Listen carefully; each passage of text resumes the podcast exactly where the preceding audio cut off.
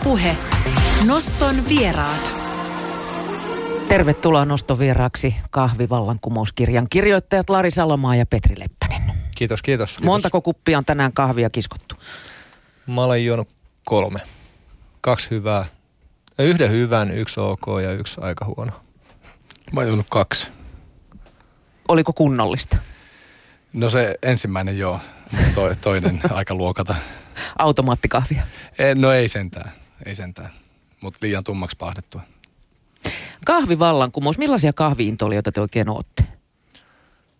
No Lari voi aloittaa, koska Lari on se varsinainen kahviintoli ja mä oon tällainen jälkiherännäinen. No joo, siis no mun, mun työura on semmoinen, että mä en oikein juuri muuta tehnyt kuin ollut, ollut niin kuin kahvialalla töissä. Että et siitä on tullut semmoinen, no ensisijaisesti intohimo. Ja, ja tota, se kuuluu vähän tähän alaankin, että, että, että jos, jos vaan myyntihommia tekisi, niin varmaan rahan takia kannattaisi tehdä jotain muuta. Niin ja itse on ollut enemmän ehkä ajatellut tätä, tai innostuin tästä asiasta maailmanparannusmielessä, että sitten vasta kun mulla on ikinä ollut kauhean hyvä makuaisti, niin vasta pikkuhiljaa oppinut ymmärtämään, että okei, että kahveissa todella on eroja – Tuo oli aika kattava opus toi kahvivallankumous. Te lähditte siis Brasiliaan Juu. tutustumaan kahviin ja sen tekemiseen ja syntyyn. Mutta kahvin synnyn historiasta on erilaisia versioita. Millaisia ne ovat? No ehkä tämä, mikä me nostettiin näkyvimmin tässä kirjan alkupäässä ö, esille, on tämä mun suosikki tämä, että vuohipaimen kaldi joskus arviolta 750, vuonna 750 tai niillä paikkein ihmettelee, kun sen vuohet paimentamansa vuohet ää, valvoo koko yön, kun ne on syönyt yhden pensaan marjoja. Ja sitten Kaldi päättää kokeilla nyt tätä itsekin ja huomaa, että hei, tämähän piristää. Ja sitten pikkuhiljaa sana alkaa kiiriä ja kohta ollaan läheisen luostarin apotin korvilla, että, että tota, tämmöinen ihmeaine on keksitty tuolta luonnosta. Ja sitten apotti testaa niitä, mutta hän ei sitten hirveästi lämmennyt.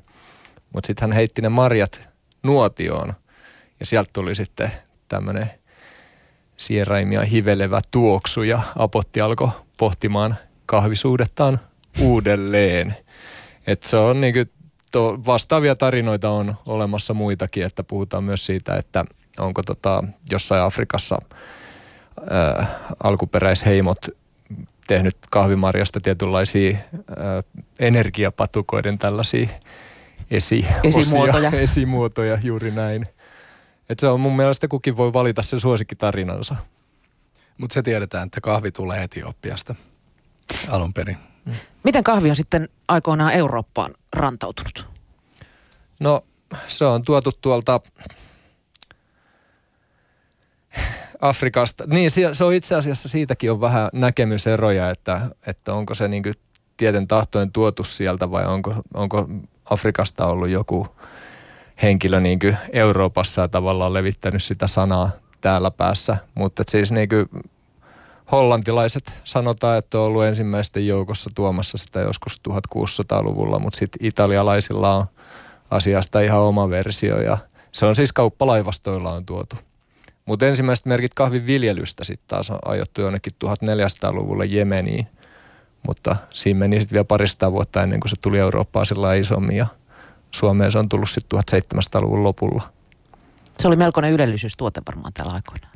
Kyllä se oli jo aikoinaan ja sitten olihan sen tavallaan sodan jälkeisenä aikanakin tai sota-aikaan meillä ylellisyystuote. että sen jälkeen sitä tilanne muuttui aika radikaalisti et, ja tulee muuttumaan jatkossakin. Kahvin kärkituotantomaita ovat Brasilia, Vietnam, Kolumbia, Indonesia ja Etiopia. Te päätitte lähteä Brasiliaan tutustumaan siis siihen, mistä kahvi tulee. Mitä te halusitte tällä retkellä selvittää? Tuon kirjankin nimi on Kahvivallankumous. No Brasilia on helppo valinta, koska se, siellä tuotetaan reilusti yli kolmannes koko maailman kahvista, että se on niin kuin ylivoimainen ykkönen. Ja noin 95 prosenttia kaikesta kahvista, mitä tänä päivänä tuotetaan, on heikkolaatusta niin kuin teollista tai kaupallista laatua bulkkia siis, jota halutaan vaan niin kuin tuutata mahdollisimman paljon marketteihin mahdollisimman halvalla hinnalla. Ja, ja tota, e, luonnollisesti Brasiliassa siitä suurin osa on tätä kans. Mutta siellä on yksi tietty perhe, yksi, yksi tila, joka on, joka on lähtenyt niin kuin vastustamaan sitä tavallaan valtavirtaa aikanaan ja he on, he on niin kuin halunnut löytää vaihtoehdon sille, jossa, jossa ikään kuin maaperää ei riistetä, ei kaadeta sademetsää ja niin edelleen. Ja, ja he on saavuttanut, saanut nimeä, mainetta ympäri maailmaa. Muun muassa Financial Times kirjoitti ison pitkän artikkelin viime syksynä heistä. Tietenkin lehtiartikkeli on vain niin pintaraapasu siitä koko tarinasta, mikä me ollaan pyritty sitten niin kuin kirjoittaa kirjan kansiin. Mutta että maailman suurimman tuottajamaa maan tota, vaihtoehtoinen viljelijä tai viljelystapa kohtaa niin kuin maailman suurimman kahvin kuluttajakansan, niin siinä se punainen lanka kai alun perin oli niin kuin. Kuluttajakansana vaihtoehtoiset miehet. Niin. No kyllä meillä on, ei me olla ainoita. Ei me ainoita olla, mutta ei ole enää Grossetkas siellä Brasiliassa ainoita, että he on levittänyt sitä sanaa esimerkiksi omille naapureille aika vahvasti, että heillä on siellä iso viljelijäyhteisö, jotka kaikki pyrkii toimimaan oikein ja viljelemään niiden Grossen perheen tavoin. Kuinka iso tämä kyseinen tila on, missä te vierailitte? Nyt en muista, mitä se oli hehtaareita, mutta ei, ei siis mikään niin kuin, jättimäisen suuri. Mutta niin kuin Pete just sanoi, että se olennaisempaa on just se, että, että siihen sama, samaan niin kuin liikkeeseen on lähtenyt koko ajan enemmän ja enemmän tilallisia mukaan. Ja, ja siellä on niin kuin, paikallisia kunnallispoliitikkoja ja muita jo tukemassa sitä samaa. Siellä suojellaan vesilähteitä, mistä tietenkin eihän mikään kasva, jos ei ole puhdasta vettä. Ja kaikki lähtee siitä ja, ja se niin kuin sana leviää ja se, se toimintatapa leviää, leviää niin kuin todella vauhdilla. Se oli hyvä, mitä ne paikallispoliitikot on tämän meidän yhden tota, kirjan päähenkilön Markus Grossen mukaan. Ne on pitänyt kahviviljelijöitä aina tällaisena vuoristolaisjuntteina, joiden tekemistä ei hirveästi heitä kiinnosta. Mutta sitten kun ne yhtäkkiä tajus, että ympäri maailmaa vuoristolaisjuntit saa vieraaksi niin bisnesihmisiä, niin kahvi, kahviala-ihmisiä, niin ne tajusivat, että okei, että ehkä näillä junteilla onkin jotain niin järkeä niiden touhussa. Ja sitten yhtäkkiä niin ne tajus sen, että jos kahvipussin kyljessä lukee sen kylän tai kunnan nimi, niin sehän on parasta mahdollista mainosta heille niin kuin muussakin mielessä. Et sillä tavalla Markus on lubannut tätä asiaa sitten poliitikoille. Niin kysehän ei tietenkään ole vaan kahvista. Mm. Siihen liittyy, siihen, siinä on huna ja, ja kaikki mahdollinen niin kuin, eh, kaikki mahdolliset maanviljelystuotteet siinä samassa. Brasiliassa tuotetaan myös viiniä, ihan laadukastakin viiniä. Kun puhutaan erikoiskahveista, niin, niin aika moni mieltää sen eri tavoin valmistetuksi espressopohjaiseksi kahvijuomaksi, mm. mutta te voisitte varmaan vähän tarkentaa, mitä erikoiskahvi oikeasti on. Joo, no se on siis virallisesti se on laatumääritelmä. Ja se nyt on sanaa huono, koska se viittaa johonkin erikoiseen, mutta että sä voit yhtä, yhtä lailla mokkamasterilla keittää tai jollain markettikeittimellä keittää erikoiskahvia. Et sitä ei tarvitse sen kummemmin hifistellä. Mutta että on luotu semmoinen kansainvälinen ikään kuin koodisto, millä, millä pystytään arvioimaan kahvin laatua. Ja miksi näin on tehty? Siksi, että, että kahvissa laatu ja hinta kulkee käsi kädessä. Niin se auttaa siihen hinnoitteluun. Ja, ja se on semmoinen sadan pisteen asteikko, missä sadan pisteen kahvi on ikään kuin virheetön. Se on täydellinen. No, semmoista ei ole vielä nähty luonnontuote kyseessä, niin se ei ole ikinä täysin virheetön. Sitten kun niitä virheitä aletaan sitten niin kuin laskemaan pois, niin pisteet laskee. Ja kaikki kahvit, mitkä on yli, yli 80 pistettä, niin niitä kutsutaan erikoiskahveiksi. Tai specialty coffee niin kuin kansainvälisesti. Ja mitä se sitten käytännössä tarkoittaa niin kuin kuluttajan näkökulmasta tai kahvijuojan näkökulmasta, niin siinä ei ole mitään kitkeryyttä. Siinä ei ole mitään niin kuin virhemakuja. Semmoisia, mitkä sais aikaan niin kuin välittömän janon tunteen tai semmoinen, että kuivattaisi kitalain. Se on, se, sitä on kitkeryys. Mutta siinä löytyy hapokkuuden eri asteita, sieltä löytyy marjasuutta, suklaisuutta, erilaista pähkinäisyyttä ja niin edelleen. Onko kahvilla maistelijoita sitten, ihan ammattimaisia maistelijoita? On toki. Vastaavasti kuin viinillä. Joo, joo. Ja paahtomestarit luonnollisesti, jotka, jotka sen kahvin niin kuin paahtaa, niin, niin he maistelee, maistelee ja kehittää niitä erilaisia paahtoprofiileja. Ja, ja no mä maistelen työssäni, maistellaan asiakkaiden kanssa ja niin edelleen, että toki. Millaisia pisteitä nämä meidän bulkkikahvit saa, mitä tuolla markettihyllyllä on semmoinen 350 paketti? No kyllä mä sanoisin, että suomalaiset ainakin ne suosituimmat, mitä, mitä, mitä enimmäkseen kaupasta ostetaan, niin, niin kyllä ne pärjää kansainvälisessä vertailussa. Että ne pisteytys varmaan on jossain 50 ja 70 välillä. Voi olla 75 pistettäkin. Että, että, että kyllä ne pärjää siinä vertailussa ihan, ihan hyvin. Eli väki voi vetää saludoa ihan rauhassa jatkossakin. No, ehkä ei. Semmoinen vielä tuosta, että, että Suomessahan pahdetaan perinteisesti, ihan se markettikahvikin pahdetaan aika vaaleeksi. Mm.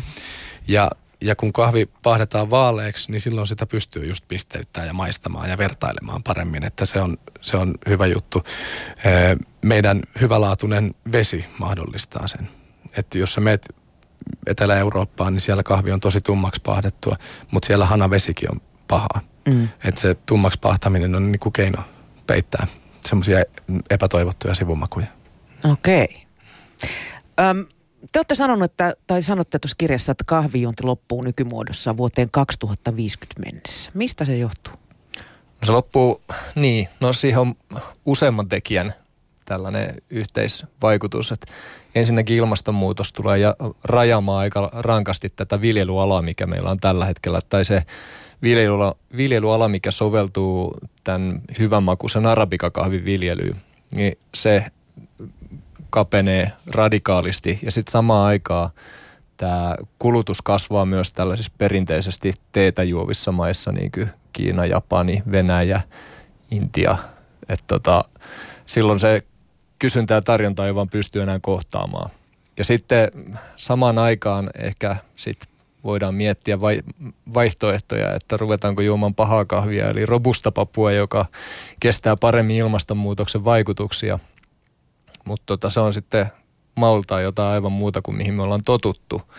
Ja sen takia me ehdotan, ehdotetaankin ratkaisuksi, että vähennettäisiin vähän sitä kulutusta ja juota sitä paremman makusta jatkossakin.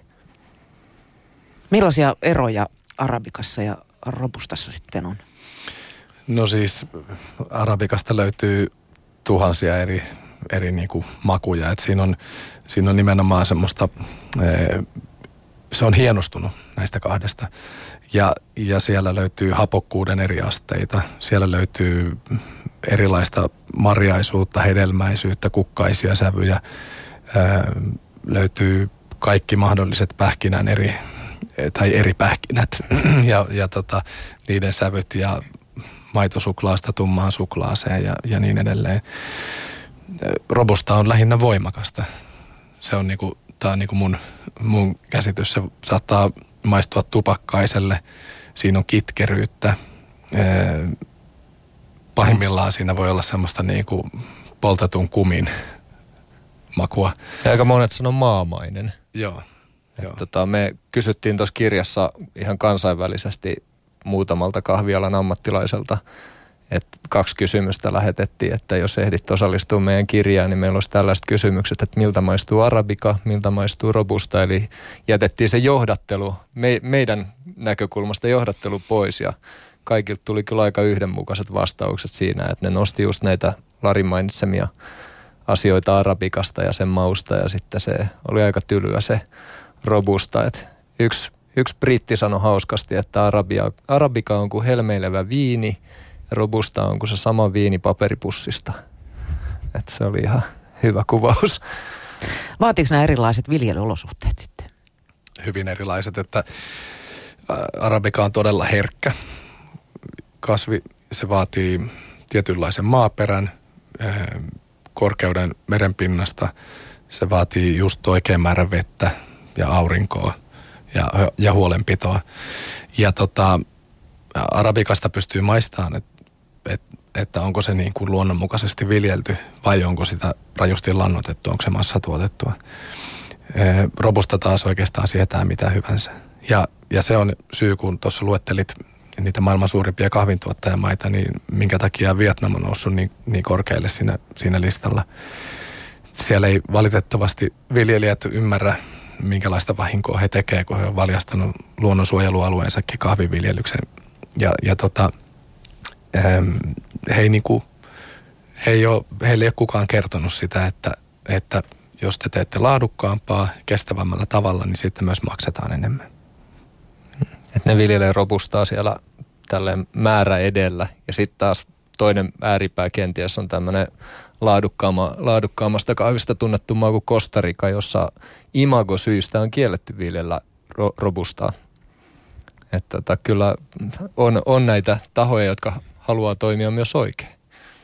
No mitä meidän sitten kahvin ystävien pitäisi tehdä, että vuoden 2050 jälkeenkin sumpit kiehu? Juoda vähemmän, mutta parempaa. niin, siis... Kärjistetysti. No joo, kyllä. No oikeastaan se on tossa, että ähm, kuluttajilla nimenomaan on se valta ja, ja vaikutusmahdollisuus. Ja eikä tämä nyt taaskaan koske vain kahvia, vaan ylipäänsä elintarvikkeita, että jos me valitaan semmoisia tuotteita, jotka on, joissa on korkea jäljitettävyys, tiedetään mistä päin maailmaa, miltä tilalta tai, tai mikä siellä on se kooperatiivi, joka sen kahvin tuottaa, niin, niin silloin yleensä tiedetään, että siellä on aika hyvät oltavat varmaan työntekijöillä, kun, kun kerran avoimesti tämä kerrotaan. Ja, ja sitten, e, että se on kestävällä tavalla tuotettua, että se ei ole riistoviljelyä niin sanotusti, eli että sieltä ei kaadeta sademetsiä ja, ja tota, käytetä pumpata kemikaalisia tai kemiallisia lannoitteita maahan. Eli tavallaan kuluttajana voidaan vaatia sitä niin kuin, siltä tuottavalta sektorilta, eli pahtimoilta, alan toimijoilta, semmoista läpinäkyvyyttä, kestävämpää kehitystä, mutta samalla meidän pitää olla valmiita niin kuin maksaa vähän enemmän myös siitä, koska luonnollisesti, jos, jos elintarvike on kovin halpa, niin jossainhan silloin tingitään, eikö niin? Että se on meidän pitää niin kuin olla valmiita maksaa vähän enemmän. Toisaalta ehkä se saa meidät kaataan pois sitä vähän, vähän niin kuin enemmän myöskin, että, että, että siis vähemmän, vähemmän. me kaadeta pois sitä niin paljon, jolloin, jolloin me loppupeleissä sitten kulutetaan se sama raha. Onko tavallinen suomalainen kuluttaja sitten valmis maksamaan kahvista enemmän? Kyllä se tiedostavuus on selvästi kasvussa. Mä en tiedä, voi olla, että se vaan tuntuu omassa kuplassa siltä, mutta, tota, mutta sillä tavalla, että kun tästä asiasta puhutaan aika paljon ja sitten kahvilakulttuuri on kuitenkin meilläkin jonkinlaisessa kasvussa, että kahvilaan on helpompi mennä ja siellä luultavasti tarjoillaan jotain muuta kahvia kuin sitä markettikahvia, niin tota, se antaa silloin ihmisen, ihmisen ihminen pääsee niin kokea ihan uudenlaisia makuelämyksiä ja siitä on sitten aika lyhyt matka siihen, että sitä voisi kokeilla myös kotona. Ja s- sitten just, että jos, jos ajattelet itseäsi ja mainitsit sen saludon, niin, niin entäs jos se maksaisikin euro 50 enemmän se paketti, mutta samalla sä saisit hyvän oman tunnon, kun se siinä pystyttäisiin silloin jo kertomaan, mitä asioita on tehty tämän niin kuin maapallon ja, ja niin kuin ekosysteemin hyväksi. Ja kun sä maistaisit sitä kahvia, niin se olisi parempaa. Se olisi vähemmän kitkerää. Eli sä, sä saisit sille rahalle vastinetta. Niin se, se on se niin kuin juttu. Että kyllä mä uskon, että ihmiset olisi ja sä et välttämättä, jos sulla on vieraita, niin, niin keittäisi vielä yhtä pannullista ihan vaan varmuuden vuoksi, että jos joku haluaisi vielä puolikuppia niin kuin lisää, koska sehän kannetaan viemäriin se loppuun. Mm. Ja pitää muistaa se, että tämä on ihan suoraan verrannollinen myös siihen luomuun, että luomukin Suomessa varsin trendikästä, että, tai sillä, sillä on, on merkitys sillä luomusertifikaatilla. Niin tässä puhutaan käytännössä samasta asiasta tässä kahvissa, niin kuin siinä, että sä saat parempaa. Mutta toki tähän liittyy myös se läpinäkyvyys, että myös tuottaja, tuottaja voi hyvin. Kuinka innoissaan esimerkiksi suomalaiset paahtimut on tällaisesta jäljittävyyden lisä, lisäämisestä? Kyllä ne on, että siis, no Paulik on tietenkin se, se ykköspeluri me, meidän markkinoilla ja muuallakin. Ja, ja mun käsittääkseni ne on tämän vuoden loppuun mennessä aikoo ö, tehdä niin, että kaikki tuotteet on sertifioituja kolmannen osapuolen toimesta. Eli se on mun mielestä ihan hyvä, hyvä tavoite tuommoiselle isolle perinteiselle toimijoille. Se on aikamoinen uudistus. Mm. No erilaiset sertifikaatit, niin ne on tulleet jäädäkseen, vaikka niiden merkitys voi jäädä kuluttajalle aika hämäräksi.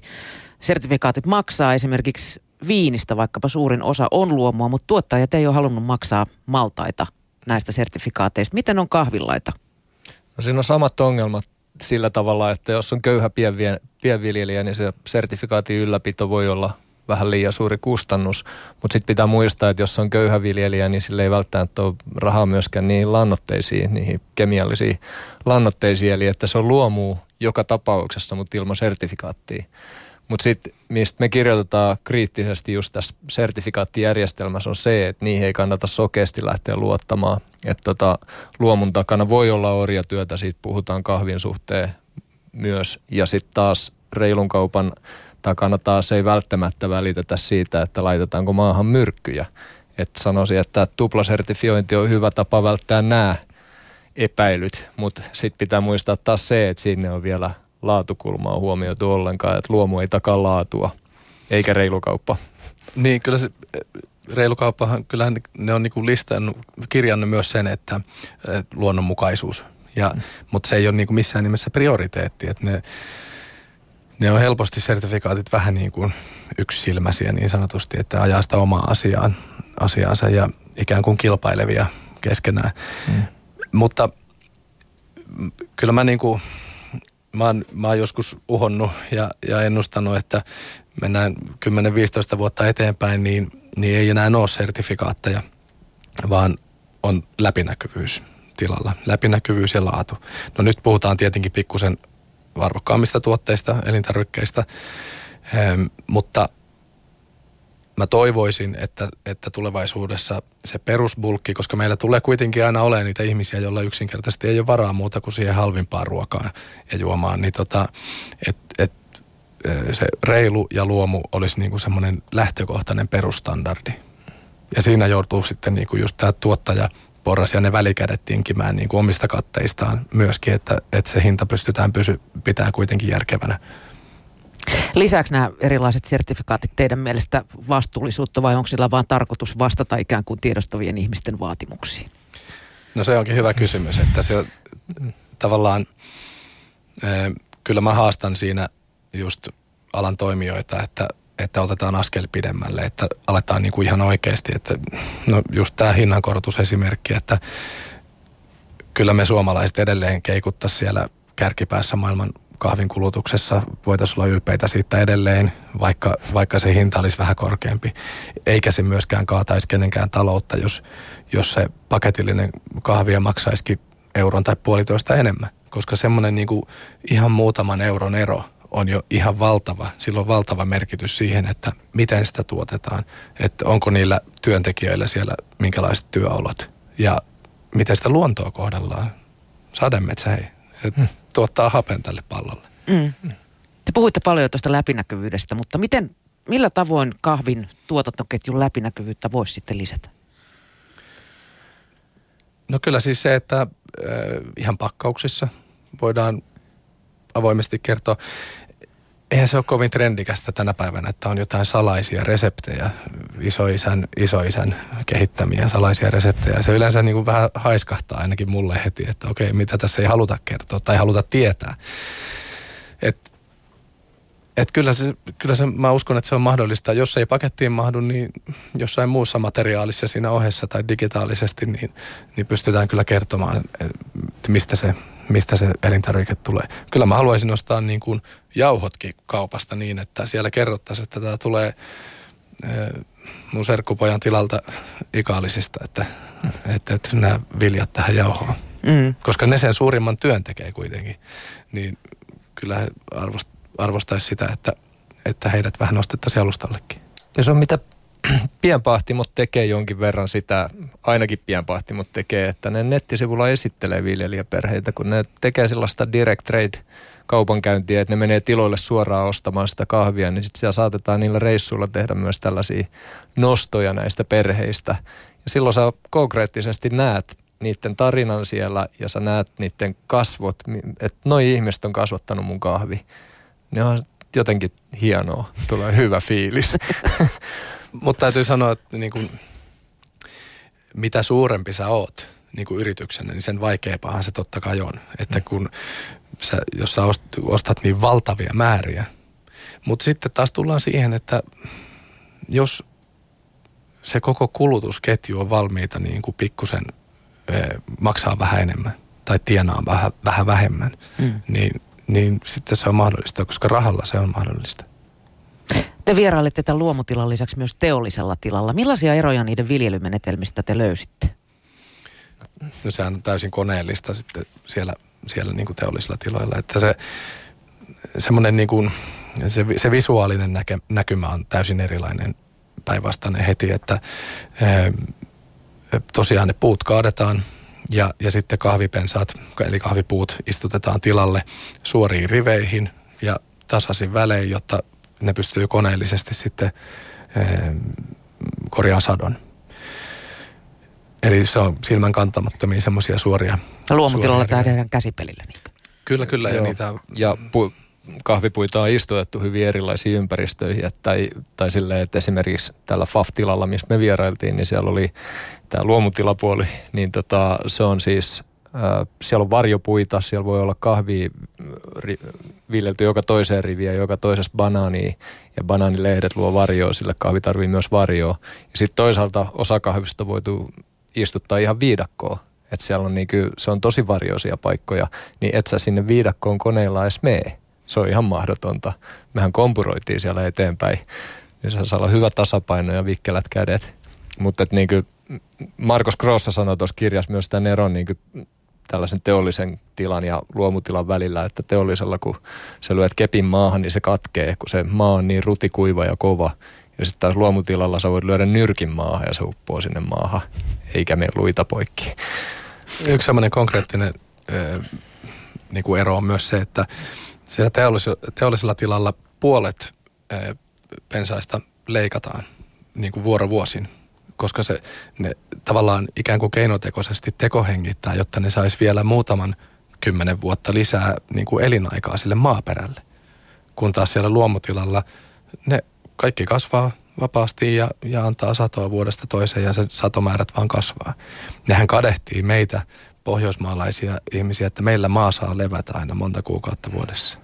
Siellä se ei saa, kun aurinko paistaa 12 kuukautta vuodessa.